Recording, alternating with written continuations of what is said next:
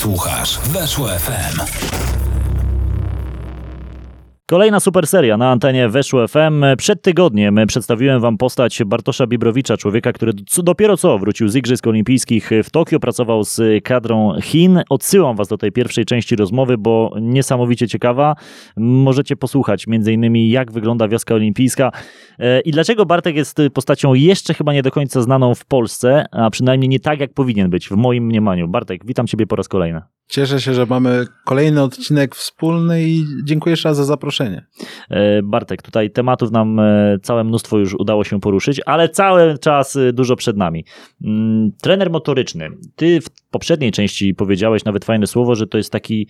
W pewnym momencie zdaliście sobie sprawę, że to będzie oddzielny zawód, taka ścisła specjalizacja. To już nie będzie tylko człowiek jako dodatek, tylko to będzie członek sztabu nieodzowny w każdej dyscyplinie sportu. Bardzo byśmy chcie, chcieli, żeby trenerzy przygotowania motorycznego, fizycznego byli wsparciem nie tylko sztabów, klubów profesjonalnych, ale też związków sportowych, federacji olimpijskich, nieolimpijskich, żeby dyscyplina wsparcia zawodników była na najwyższym poziomie. Mhm. Zdaliśmy sobie sprawę, że nie wszyscy, nie każdy trener ma umiejętności i nie musi mieć te umiejętności, czy musi mieć wiedzę i kwalifikacje, żeby robić prawidłowo ten trening. Wiele rzeczy mhm. wychodzi u trenerów z tego, co oni robili kiedyś. Mhm. A przygotowanie motoryczne tak mocno się ro, rozwija, że stwierdziliśmy, że trzeba pomóc trenerom nakierować ich na pracę ze sportowcami. Mhm. Bo jak sami za, rozmawialiśmy gdzieś tam poza anteną, dobrze wiesz, zawód trenera ogólnie, czy to trenera personalnego, mocno się rozwinął w ostatnim to czasie. Prawda. Czyli czy trener osobisty, który gdzieś ma wspomagać ludzi normalnie trenujących w ich celach. Mhm. To samo jest trenerami przygotowania motorycznego, kiedy my, naszym celem jest wspomóc zawodnika w osiągnięciu optymalnej formy zawodniczej w odpowiednim czasie. Mhm. I czy to mówimy o sporcie olimpijskim, mówimy o całym y, cyklu, czy z tygodnia na tydzień, czy dwa razy w tygodniu, choćby w piłce nożnej. Mhm. I to jest jakby na, nasze zadanie, więc myślę, że usystematyzowanie pracy trenera, celów, zakresu obowiązków było takim kluczem i jednocześnie pokazanie, że słuchajcie, można mieć bazę, przykładowo być po AWF-ie, mhm. można być po fizjoterapii, to się otwiera wiele nowych dróg rozwoju dla osób względem pracy w sporcie. I teraz znowu sport jest taką bardzo szeroką, szerokim słowem. Dla mnie sport wchodzi amatorski, mhm. wchodzi profesjonalny, ten półamatorski i dzieci i młodzieży. To są cztery różne jakby gałęzie.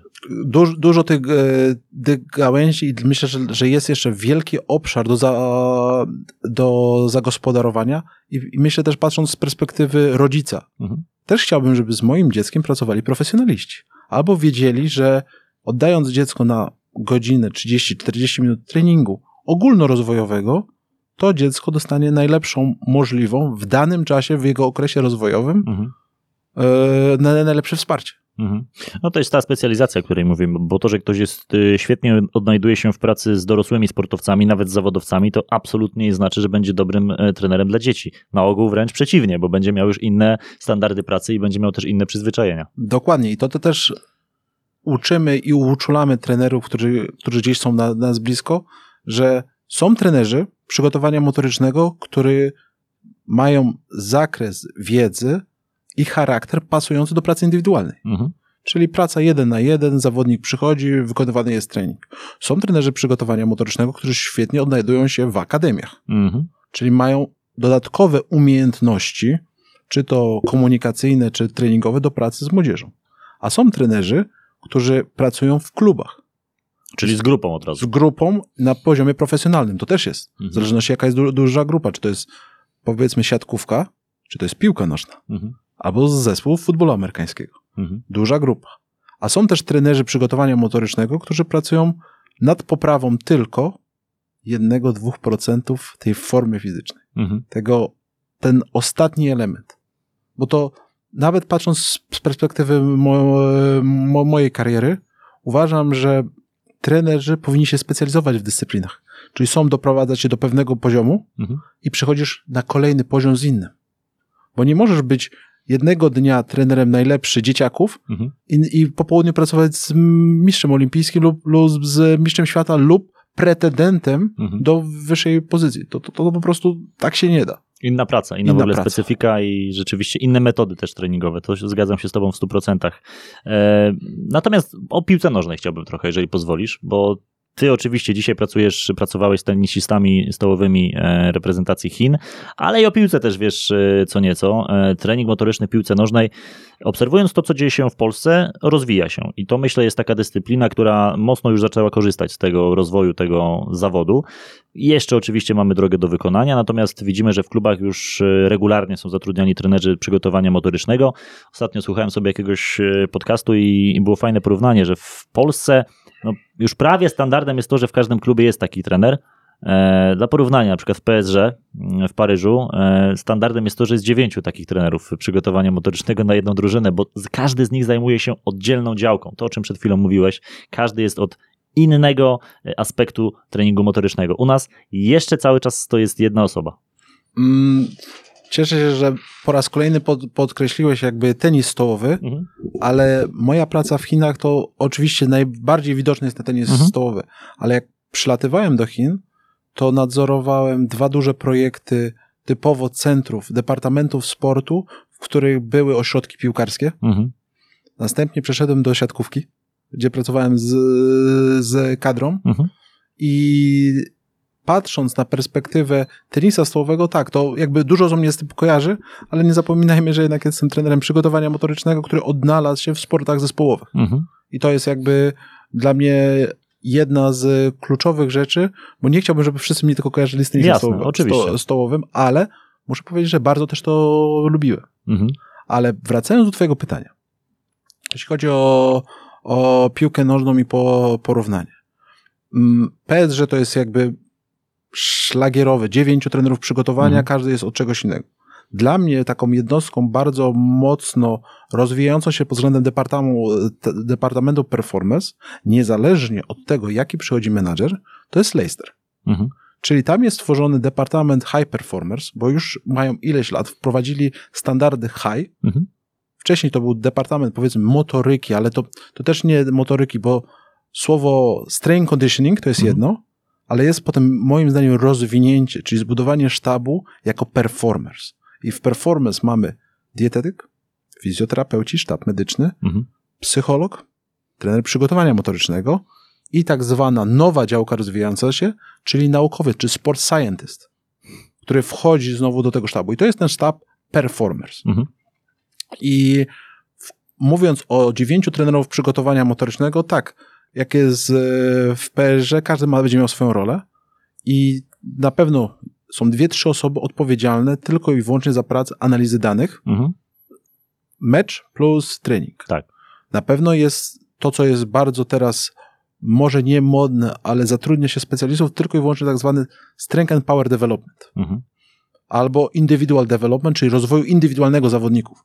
Czyli zawodnik przykładowo jest w klubie, ale chce się rozwijać, to ma trenera, żeby nie korzystać mm, poza obiektami klubowymi, ma specjalistę na miejscu, który pozwala mu się jeszcze dodatkowo indywidualnie e, rozwijać Mhm. w oparciu o model gry, który, który będzie oczekiwał od niego główny menadżer. Trener, tak. Mhm. Bo to też trzeba wziąć pod uwagę. Nie zawsze można robić wszystkie rzeczy, powiedzmy, na zewnątrz, tak? Jasne. No, trzeba widzieć ten cały obraz i okienko, ja to nazywam Windows of Opportunity, Mhm.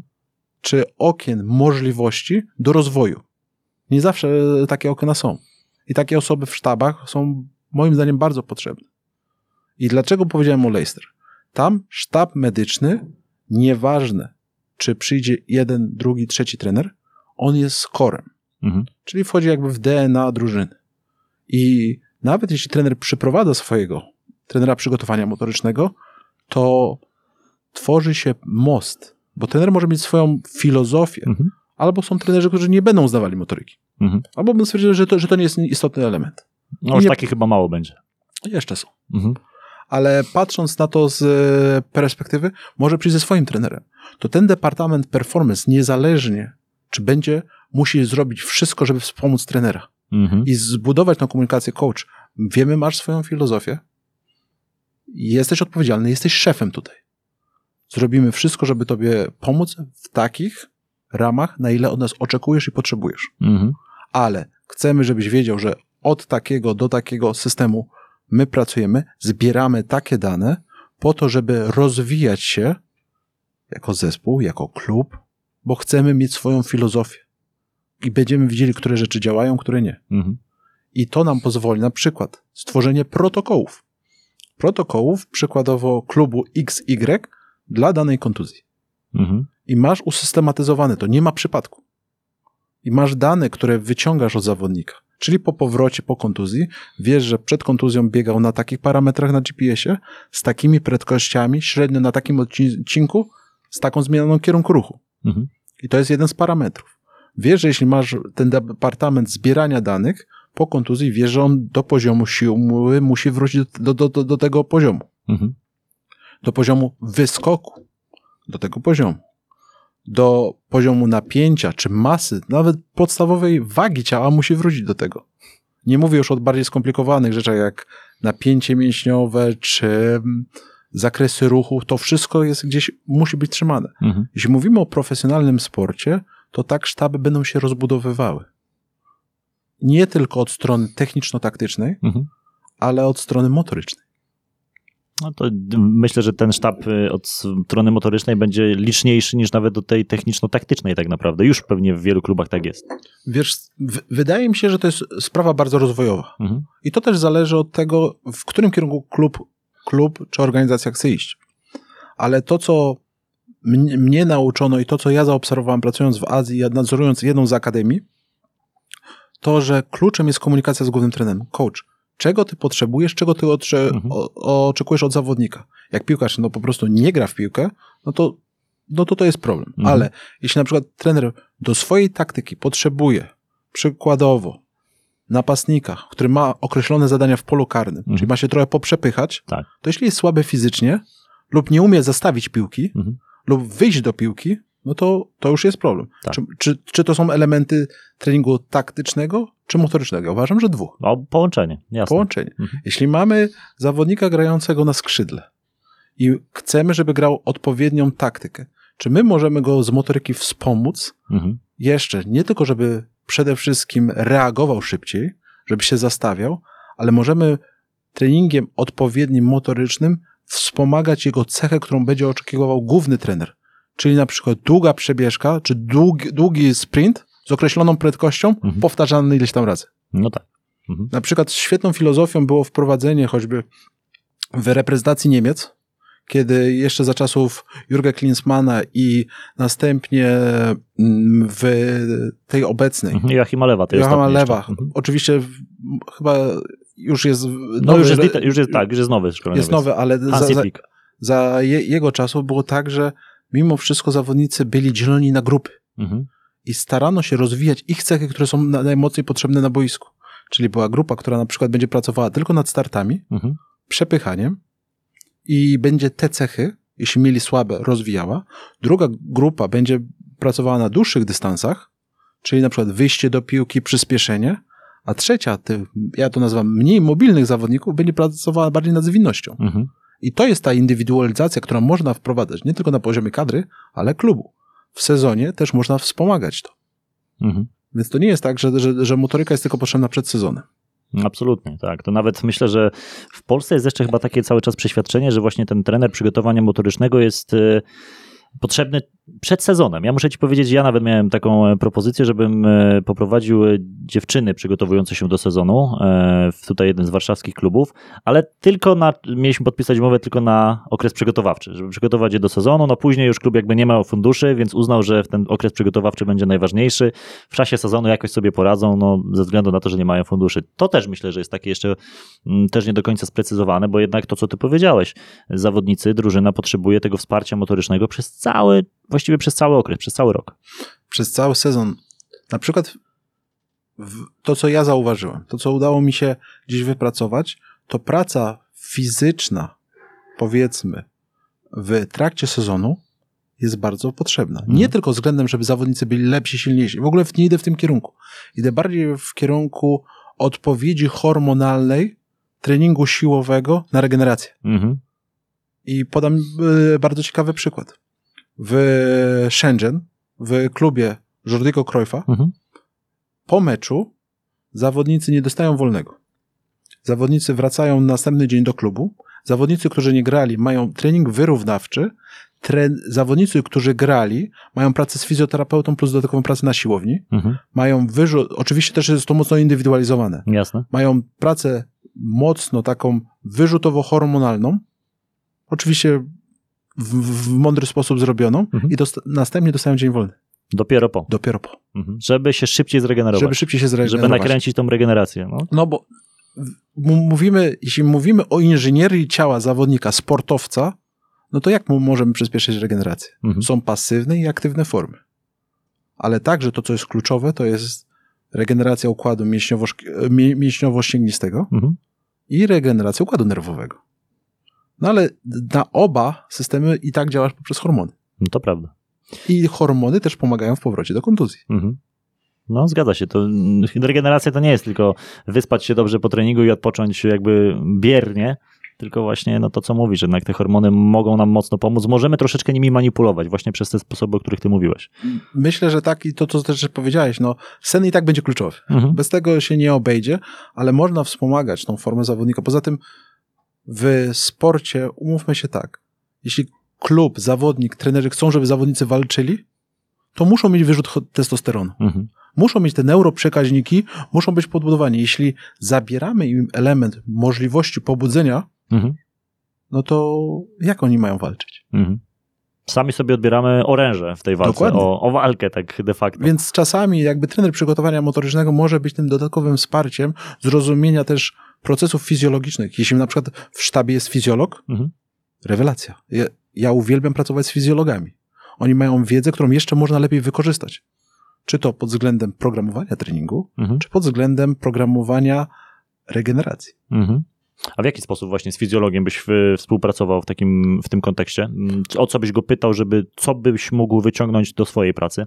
Jeśli chodzi o podstawową pracę, oczywiście wiemy, że fizjologowie bardzo mocno pomagają względem wszystkich testów fizjologicznych, tak? Mhm.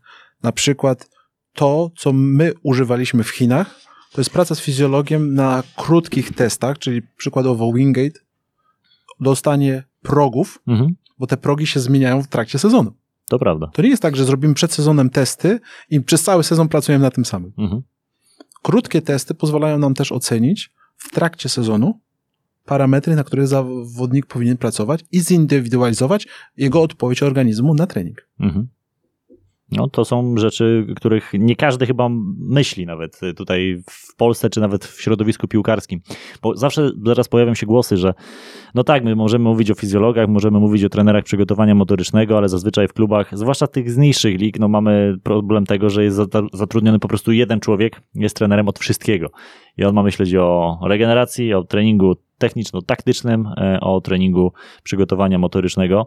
No, pieniądze zawsze będą odgrywać dużą rolę, natomiast to chyba trzeba traktować po prostu jako inwestycję, e, że to się prędzej czy później po prostu musi zwrócić.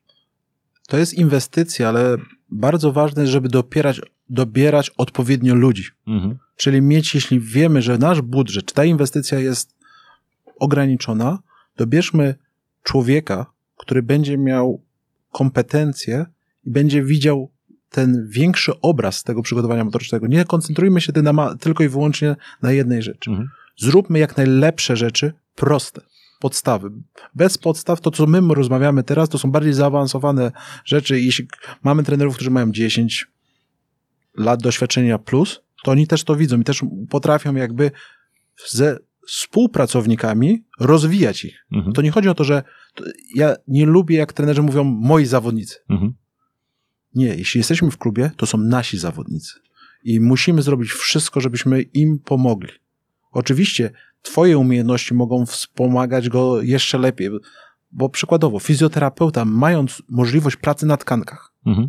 i znając tkanki zawodnika, widać, że gdzie się pojawiają przeciążenia, czy to na poziomie mięśniowym, czy znowu powięziowym, Mhm. to mając takiego fizjoterapeuty, który rozmawia z trenerem przygotowania motorycznego, jeszcze lepiej się robi trening. Bo słuchaj, skończył mecz, zawodnik jest poprzyrządzany, strasznie ma zawalone pachwiny, popracuj, wyciszmy tam, e, tamten re- region, a jak tylko będzie znowu to okno możliwości, ja to Mhm. wzmocnię. Mhm. I poprzez taką pracę i komunikację jesteśmy w stanie naprawdę bardzo dużo osiągnąć. Mhm. No to, to jest to, o czym cały czas mówimy. Te korzyści płynące szerzej niż tylko nam by się wydawało w tym pierwszym momencie, zatrudniając taką osobę. Dlatego też mówię, trenerzy przygotowania motorycznego nie chcę, żeby tylko by, byli ludźmi od rozgrzewek. Mhm. albo tylko ludźmi od siłowni.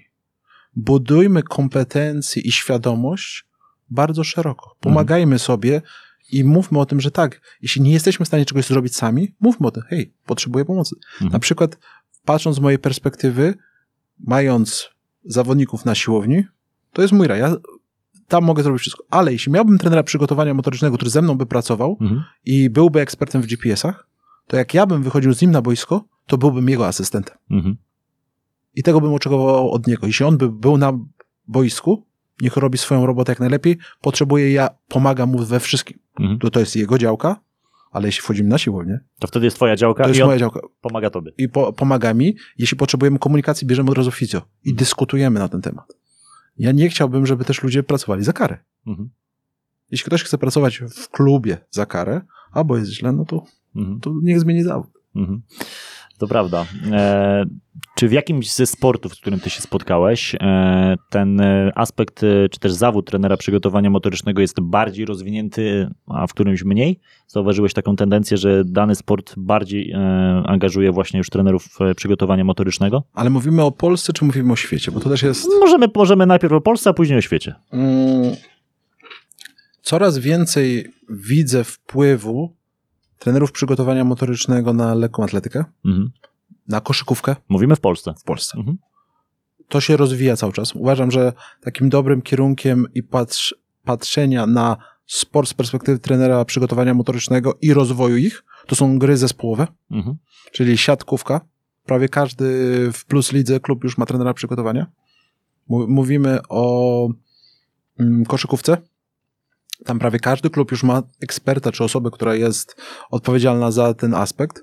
W piłce nożnej to cały, moim zdaniem chyba 95% klubów ma taką osobę, Mhm. a jak nie, to korzysta na pewno poprzez konsultacje z takimi osobami.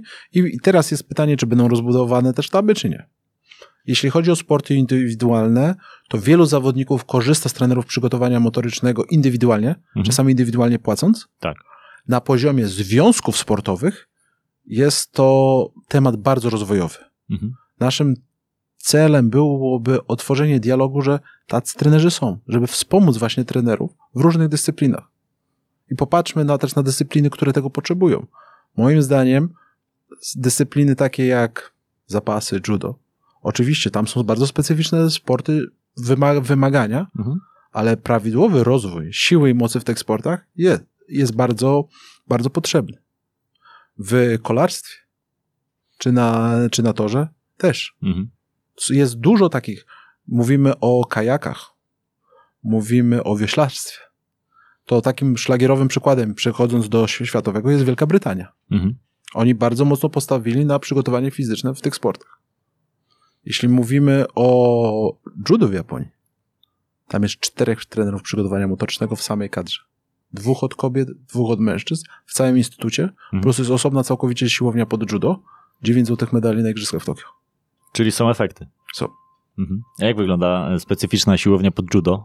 E, to jest dobro odpowiedniego sprzętu. Ja zawsze mówię, że każdy, każdy sport powinien mieć sprzęty, które będą nieogólne, Mhm. ale przede wszystkim mogą być pomocne dla tej dyscypliny. Mhm. Czyli zmiana choćby rodzaju sztang różnych rodzaju przysiadów, czy do różnych rodzajów ćwiczeń jest kluczowa, czy dobór sprzętu. Mhm. Bo mamy zawodników, którzy na przykład mają bardzo mocno ograniczone rotacje zewnętrzne i trzymanie sztangi powoduje bardzo duży dyskomfort. Mhm. To dlaczego nie zmienić, nie założyć safety sa- e, bara, Mhm. żeby te barki były z przodu, Mhm. obciążenie rozłożyło się na trzy punkty, ale dalej rozwijać siłę. Mhm. To jest jedna rzecz. Są zawodnicy, przecież na przykład zawodnicy z Kuby, którzy w ogóle nie robią przysiadów. Używają W, jak, w jakim sporcie? w skokach. Naprawdę? Tak. Jak to jest możliwe? E, Jednym z trenerów e, dlaczego też to o tym mówię? Jednym z trenerów przygotowania pracujących na Kubie i na Filipinach jest Carlo Buschieli. Mhm. Carlo Buschieli jest współautorem książki z, z Tudorem Bombą Periodyzacja. Mhm. I nie zawsze, że nie wszyscy muszą robić przysiady. Mhm. I pokazuje to, że można wy wykonać adaptację u zawodników, wykonując choćby leg press. Mimo, Mhm. że jest to niefunkcjonalne, ale poprzez długość kończyn, wcześniejsze problemy zdrowotne, trzeba dobierać Mhm. sprzęt do zawodników, a, a nie zawodników Mhm. wkładać pod jeden sprzęt. No tak.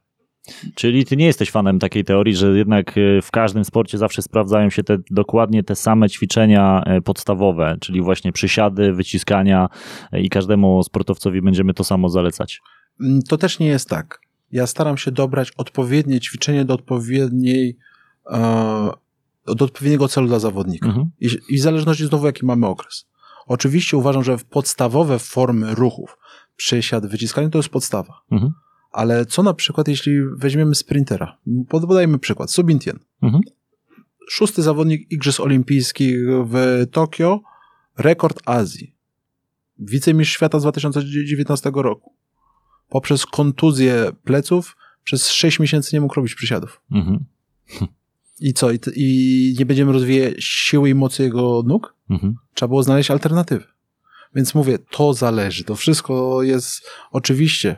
Chciałbym, żeby podstawowe formy ruchu, tak jak właśnie wymieniliśmy, podciąganie, wiosłowanie, przysiad, zawodnicy robili jak najwcześniej, Mhm. ale w tym już powiedzmy high performance jest dobór troszeczkę inny. Mhm. No tak, to, to ma, ma to sens, rzeczywiście.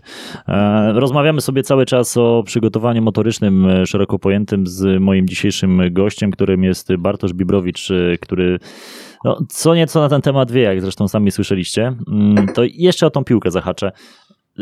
Trening motoryczny w piłce nożnej, bo też powiedziałeś, że nie chciałbyś, żeby to byli tylko trenerzy A od rozgrzewek, czy też B tylko od siłowni, żeby to było bardziej holistyczne podejście. Mm, A jak w takim e, mikrocyklu tygodniowym, powiedzmy, e, rozłożyć trening siłowy, zakładając, że zawodnicy grają w weekend swoje Mhm. mecze, no tak jak zazwyczaj się to odbywa, e, jakbyś to mógł jakoś nam usystematyzować, to robić przed treningiem piłkarskim, po treningu piłkarskim, w jakie dni, e, jak byś ty to proponował? Zacznijmy przede wszystkim od filozofii, jaka jest stosowana w klubie do Mhm. modelu gry. Mhm. I teraz model gry ma określone parametry, które trener będzie wyciągał. Czyli jesteśmy, żyjemy w czasach, że wszystko da się znowu zdigitalizować i wszystko da się wyciągnąć w liczbach. Mhm. Czyli zawodnicy grają zwykle w GPS-ach. Mhm. Czyli co jest dla nas kluczem? Jest wynik liczb z meczu. Na podstawie tych parametrów wyciąga się, programuje się trening względem tygodnia poprzedzającego kole- kolejny me- mecz. Takim sztandarowym przykładem to jest 2,5 raza obciążeń meczowych Mhm. w tygodniu poprzedzającym mecz. Mhm. I teraz, jeśli mamy informację, że zawodnicy tutaj dostali taki wycisk na takim treningu, no to wyciągamy te informacje z GPS. Co ja wyciągam jako trener przygotowania motorycznego, to jest liczba zmiany kierunków, Mhm. a także liczba skoków. Bo jak doskonale wiemy, liczba skoków będzie nam pozwalała, ile my możemy zrobić na siłowni. Mhm. Bo jeśli mamy w meczu, nie wiem, zawodnik skacze 5-6 razy, tak? Albo, to jest oczywiście mała liczba, ale po, Mhm. po, powiedzmy 10 do 15. To jeśli mamy 2,5 razy, to wiemy, że w ciągu tygodnia poprzedzającego powinien zrobić około 30 skoków. Mhm. W całym tygodniu. W całym tygodniu, bo są, bo są przede wszystkim badania naukowe i są eksperci już, którzy mówią, że ryzyko kontuzji wzrasta wraz z mocnym skokiem obciążeń. Mhm. Więc ważne, żeby fajnie, żeby mądrze programować ten trening piłkarski, przede wszystkim względem kontuzji i rozwijać zawodników. Mhm. Z taką filozofią się też spotkałem o, w Shenzhen, gdzie hiszpański e, sztab treningowy bardzo mocno programował trening, nawet motoryczny, w oparciu o GPS-y, ale nie tylko i wyłącznie w perspektywie biegania i szybkości, ale odnosząc to dla trenera przygotowania względem skoków, Mhm. zmiany kierunku i także dysproporcji w kierunkach, w których zawodnik się poruszał. Mhm. I to też jest kolejny element, który trzeba zahaczyć względem programowania treningu tego mikrocyklu, bo jeśli widzimy, że zawodnik nie skręca albo nie biega w jedną ze stron, to pytanie dlaczego? Mhm. Może ma ból? Mhm. Czy teraz moim pytaniem, czy taka konsultacja z fizjoterapeutą nie jest potrzebna, żeby zaprogramować ten trening? Mhm. Jest. No właśnie, więc znowu wchodzimy w kolejny etap, że zaraz liczby będą nam dawały, także informacje do terapii zawodników. Mhm. No i teraz przejdźmy do mikrocyklu. Mając ilość, ilość e, czasu przed meczem i po meczu, programujemy trening.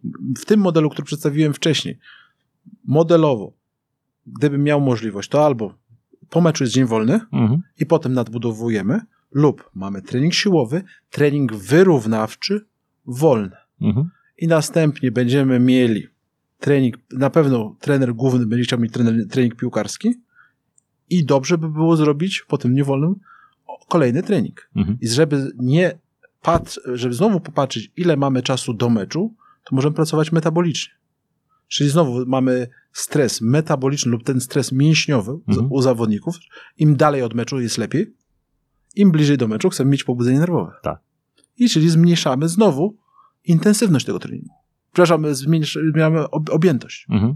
a intensywność będzie wysoka. Czyli mogą być przykłady, że zawodnik przyjdzie na siłowni i wykona 3-4 ćwiczenia, 3-4 serie po 2-3 powtórzenia. Mhm. Znowu to jest bardzo generalne, bo to też zależy od zawodnika, z jego doświadczenia, jego, em, jego historii treningu, jego historii kontuzji. Mhm. Bo są zawodnicy, którzy lubią poczuć, ja to tak nazywam hormonalną pompę przed meczem, Mhm. bo to ich nakręca. Lubią się czuć, że są mocni. Mhm. To, co ja wprowadzałem w, w treningu piłkarskim w Chinach, ja w, lu- lubiłem wprowadzać elementy z judo Mhm. Na jeden, dwa dni przed, przed meczem. Dosłownie kil, ki, kilka minut. Mhm. Przepychania z dużą piłką, takiego mocowania. I to nie jest, że, że, że, że, że zawodnicy się rzucali, ale przede wszystkim napięcia mięśniowego. Bo to im pozwalało wyrzucić hormon, trochę nabrać tej agresji, rywalizacji, bo chyba o to chodzi, żeby wyjść na boisko walczyć. Mhm. Ciekawe, ciekawe to jest to, o czym mówisz, e, żeby rzeczywiście na tych ostatnich treningach przed samym spotkaniem właśnie wyzwolić w zawodnikach poprzez takie proste przecież zabiegi e, wolę walki. Wolę walki. Mhm. bo chyba każdy wychodzi na boisko i chce wygrać. To tak, ja na to patrzę. Oczywiście to też musi wejść w filozofię jakby treningu, bo tam nie może być stresu, że coś się wydarzy. Mhm. Bardziej mówimy o napięciu i takim, że zawodnicy osiągają to, tak? Czy, czy pobudzeniu. I to jest dla mnie bardzo ważne. Nie, oczywiście trzeba dobrać do tego zawodników, Mhm. bo nie wszyscy będą się, nie, nie wszyscy lubią taki kontakt fizyczny. Jak doskonale wiesz, wielu zawo- wie, są zawodnicy, którzy nie lubią tego grania na kontakcie Mhm. to dla Jasne. nich są inne ćwiczenia, może pobudzające Mhm. czytania gry, Mhm. czy pobudzające, i to znowu wejdziemy w trening bardziej mózgu, perspektywy patrzenia na boisko. Mhm. Czy można też, są ćwiczenia, są zabiegi i są możliwości pobudzania mózgu do czytania gry. I są takie już aplikacje i są już takie metody, Mhm. żeby pomóc takim zawodnikom. Czyli zwiększać, zmniejszać i zwiększać światło Mhm. czytania lub pobudzania mózgu względem czytania na przykład e, odległości Mhm. do piłki, do zawodnika, do zadania. Mhm. I takie rzeczy też robiliśmy w Chinach. A jakieś przykłady takich e, metod? E, jednym z, to to jest na przykład taki brain training, to są też aplikacyjne rzeczy na skupienie. Mhm.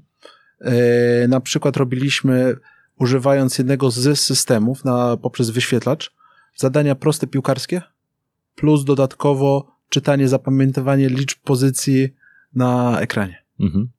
Dodatkowy trening, na przykład świetnie sprawdzający się w bramkarski, to są praca z okularami stroboskopowymi.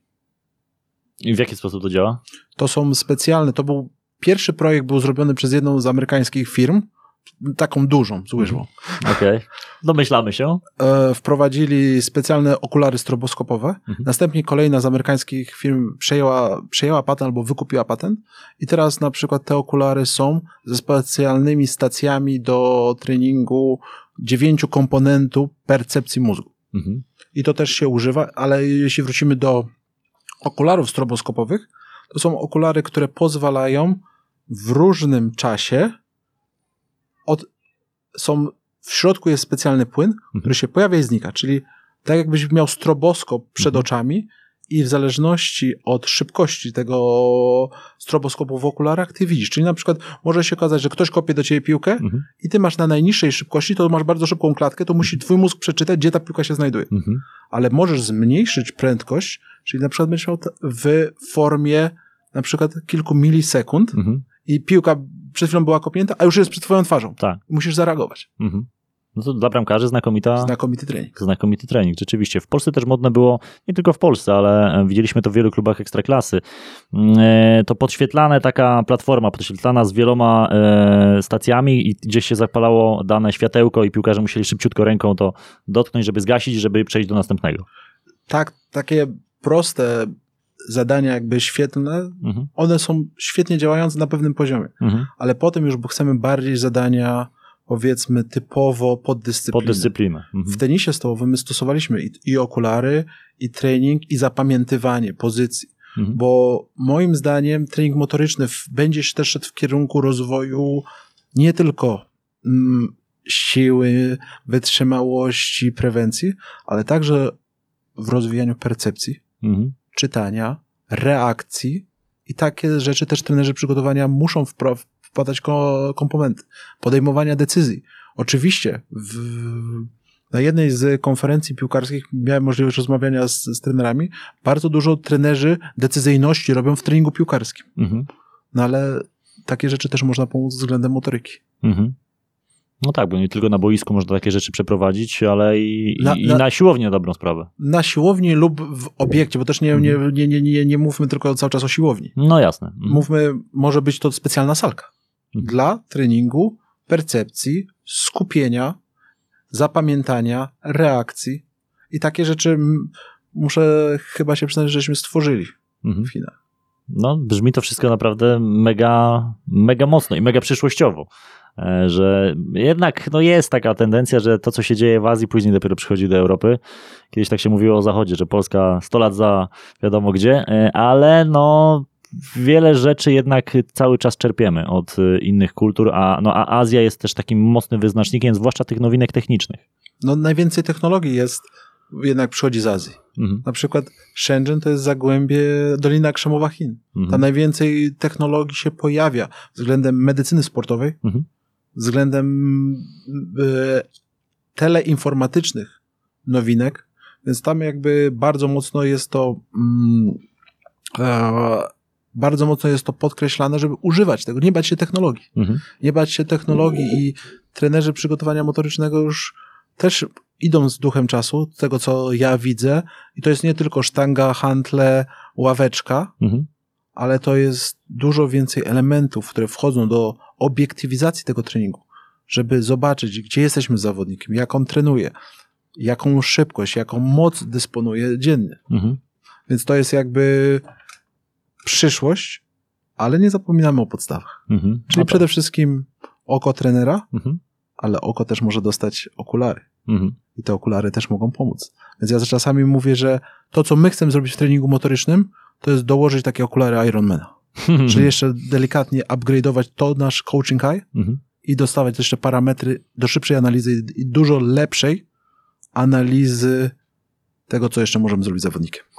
Bartek, a ty miałeś kiedyś taki przypadek e, zawodnika, z którym pracowałeś, strasznie opornego na wiedzę, z którym e, ciężko szła ci współpraca i musiałeś szukać naprawdę bardzo mocno, żeby do niego dotrzeć, żeby on zaczął chwytać tę twoją filozofię?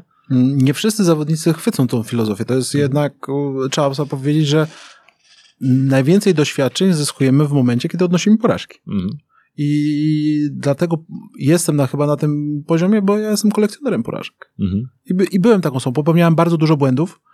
Miałem na początku bardzo dużo też komunikacyjnych problemów z zawodnikami. Jak wejść w drużynę, jak rozmawiać. I to pozwoliło mi się rozwinąć jeszcze bardziej, położyć dużo uwagi na te cechy miękkie i pytając mnie, czy zawodnicy są oporni na wiedzę, ja nie powiedziałbym, że zawodnicy są oporni na, na cokolwiek. Mhm. Bardziej może nie mieli styczności z pewnego rodzaju filozofią, nikt ich nie uświadomił, nikt im nie wytłumaczył, że mogą być lepsi, może też pochodzili z, ze środowiska, które cały czas ich gdzieś tam trzymało, żeby tylko zrobić jedną rzecz, Mhm. najlepiej i, i, i tyle. I dopiero ta świadomość jest zbudowana, więc to też jest proces. Jak mam możliwość dotarcia do takiego zawodnika, to to buduję, nie śpieszę się. Mhm. Czasami jedna rzecz, sytuacja niezwiązana z treningiem może o, odmienić relację pozytywnie Mhm. O 180 stopni i wspomóc tego zawodnika. A możesz nam jakiś taki przykład y, przekazać z twojego doświadczenia, gdzie mieliście właśnie ciężką relację, a później ona się odmieniła w jakiś sposób z jakimś zawodnikiem? Mm, Je, nie chciałbym wymieniać jakby z nazwiska, Nie musisz, jasne. ale z jednym zawodnikiem, medalistą olimpijskim, Mhm. miałem tak, że on miał swoją filozofię treningu. I on robił jedną rzecz cały czas bardzo dobrze, ale nie zauważył, że ta jedna rzecz powoduje, że ma duże problemy zdrowotne. Mhm. Czyli ćwiczenie, które wykonywał w takiej formie, mówi, że, że to ćwiczenie na niego działa Mhm. i nie przyznawał się, że, że ma ból po prostu kolan. Mhm. I, I gdybym podszedł do niego i powiedział mu, słuchaj, robisz to źle, to gość, który wykonuje to od 12 lat i miał, nagle miałby słuchać trenera i to z innego kraju, który mówił, że coś robi nie, źle, a on jest już medalistą olimpijskim, Mhm. to, to by nie wyszło. Mhm. Bardziej nasza komunikacja zaczęła się od tego, słuchaj, czy masz jakieś teraz problemy, czy coś się dzieje, bo widzę, że robisz swój trening, Mhm. e, widzę, że on na ciebie działa, widzę, że czujesz e, się dobrze, czy potrzebujesz? Nie. Mhm. Pierwsza odpowiedź, okej. Okej. Następny dzień, następny dzień, następny. Słuchaj, widzę, że, że coś masz problem z tym kolem. Mogę, mogę zobaczyć, bo tam widziałem, że delikatnie miałeś z tym problem, Mhm. a jakbyśmy poprawili ten ruch w tej formie, czy nie, nie byłbyś, bar, nie, nie odczuwał mniej bólu lub czuł się bardziej komfortowo? Mhm. Zostawiasz. Kolejny raz. On mówi, a potem się pojawia, a nie mógłbyś mi tego zobaczyć, bo mnie strasznie to dokucza. Czyli sam już do ciebie przyszedł. Mhm. To była jedna sytuacja. I poprawiliśmy jedną rzecz. Delikatnie, żeśmy pracowali z fizjoterapeutą, Mhm. bo z czasami w ruchu to jest tak nie tylko ćwiczenia. Czasami trzeba tej pracy biernej, to od razu i chcę serdecznie pozdrowić tutaj mojego kolegę i przyjaciela z Chin, Rafała Hejne, bo właśnie on był takim fizjoterapeutą, gdzie widzieliśmy problem, od razu tam działał, od Mhm. razu zmieniał i ja mogłem jeszcze lepiej wykonywać trening. Kolejną sytuacją, która może być do, dość ciekawa, to będzie, kiedy zawodnicy oporni albo zawodnicy mniej świadomi widzą progres u osób, z którymi rywalizują. Mhm. Więc jeśli na przykład w klubie pracuje się z zawodnikami i oni robią progres, a ktoś nie chce, na przykład nie widzi tego i nie chce pracować, ale widzi, że inni robią progres, a jak wiemy, w zespołach jest duża ilość rywalizacji, to każdy chce potem dążyć. Więc stworzenie środowiska, environment tego rywalizacji wewnątrz, Mhm. tego, czy mogę coś zrobić lepiej, czy mogę coś zrobić więcej, żeby nie stracić swojej pozycji lub pójść wyżej, też jest bardzo ważne. Ale to musi być zdrowa rywalizacja. Żeby cały, mnie, mnie osobiście na przykład to mega motywuje. Jeśli mam trenera, albo mam osobę, która jest dużo bardziej doświadczona, to mnie to wręcz motywuje, żeby być jeszcze lepszy. I tak całe życie podchodziłem do tego. Mhm. I taką też daję zawodnikom. Spróbuj, zrób jedno, buduj to. Mhm. To taka filozofia, myślę, że budowanie rywalizacji też wewnątrz Mhm. te, też jest ciekawa. No, nakręca, zwłaszcza w takich umysłach sportowców, którzy jednak z zasady są na ogół e, nastawieni na rywalizację. Nie wszyscy, jasne, ale jednak no, jak przychodzi co do czego i przychodzi do zawodów, meczu czy czegokolwiek, jak- jakiegokolwiek startu, to rywalizują. Czy to ze samym sobą właśnie, czy, czy z rywalami. Więc to jest, myślę, odpowiednia filozofia. No i kolejna rzecz to chyba zmiana poprzez traumę, Mhm. którą, którą chciałem wspomnieć. Wielu zawodników, z którymi pracowałem, zmieniało podejście do detali, do motoryki, do prewencji po traumie. Mhm. czyli po kontuzji, po jakimś przeżyciu, które nie pozwoliło mu robić tego, co robił w takiej Mhm. samej formie. I to też trzeba powiedzieć, wielu zawodników rozwija się mocniej fizycznie, motorycznie po ciężkiej kontuzji, Mhm. bo ktoś ich nakieruje i przechodzą ten proces. Więc naszym zadaniem jest pomóc im dużo wcześniej, żeby te, tej traumy nie było, ale te, te, też doskonale zdajemy sobie sprawę, że nie wszystko jesteśmy w stanie przewidzieć Mhm. ale świadomości, świadomości zawodnika, zbudowanie przede wszystkim fizyczne, to co ja widziałem u zawodników, Mhm. to było poprzez traumę. Hmm. Czyli coś się wydarzyło. Mhm. Nie można było nie mogli robić tego, co kochają, albo tego, co dają im pieniądze, Mhm. więc muszą znaleźć nową drogę. I zwykle tą nową drogą będzie kierował kto? Lekarz, Mhm. fizjoterapeuta, trener przygotowania a najlepiej jakby działali jeszcze razem połączeniu. I ty potrafisz pięknie puentować, jak już się zbliża do końca audycji. To jest myślę też dobra, dobra puenta tej części audycji. Bartek, pogadamy jeszcze, dobra? Bo ja mam do ciebie całe mnóstwo pytań. E, na dzisiaj musimy skończyć e, tę część super serii. Ja was zachęcam do odsłuchania pierwszej części e, naszej rozmowy z Bartkiem, bo jest naprawdę bardzo interesująca. Dzisiaj poruszyliśmy trochę inne tematy, ale jeżeli interesuje was temat przygotowania motorycznego i nie tylko, jak się okazuje, to pierwsza i druga część tej rozmowy z Bartoszem Bibrowiczem jest już na naszym Spotify. Za tydzień kolejna. Bartku, za tę część bardzo dziękuję. Bardzo dziękuję. Dziękuję słuchaczom. No i co? Do usłyszenia. Do usłyszenia. Słuchaj nas na weszło.fm.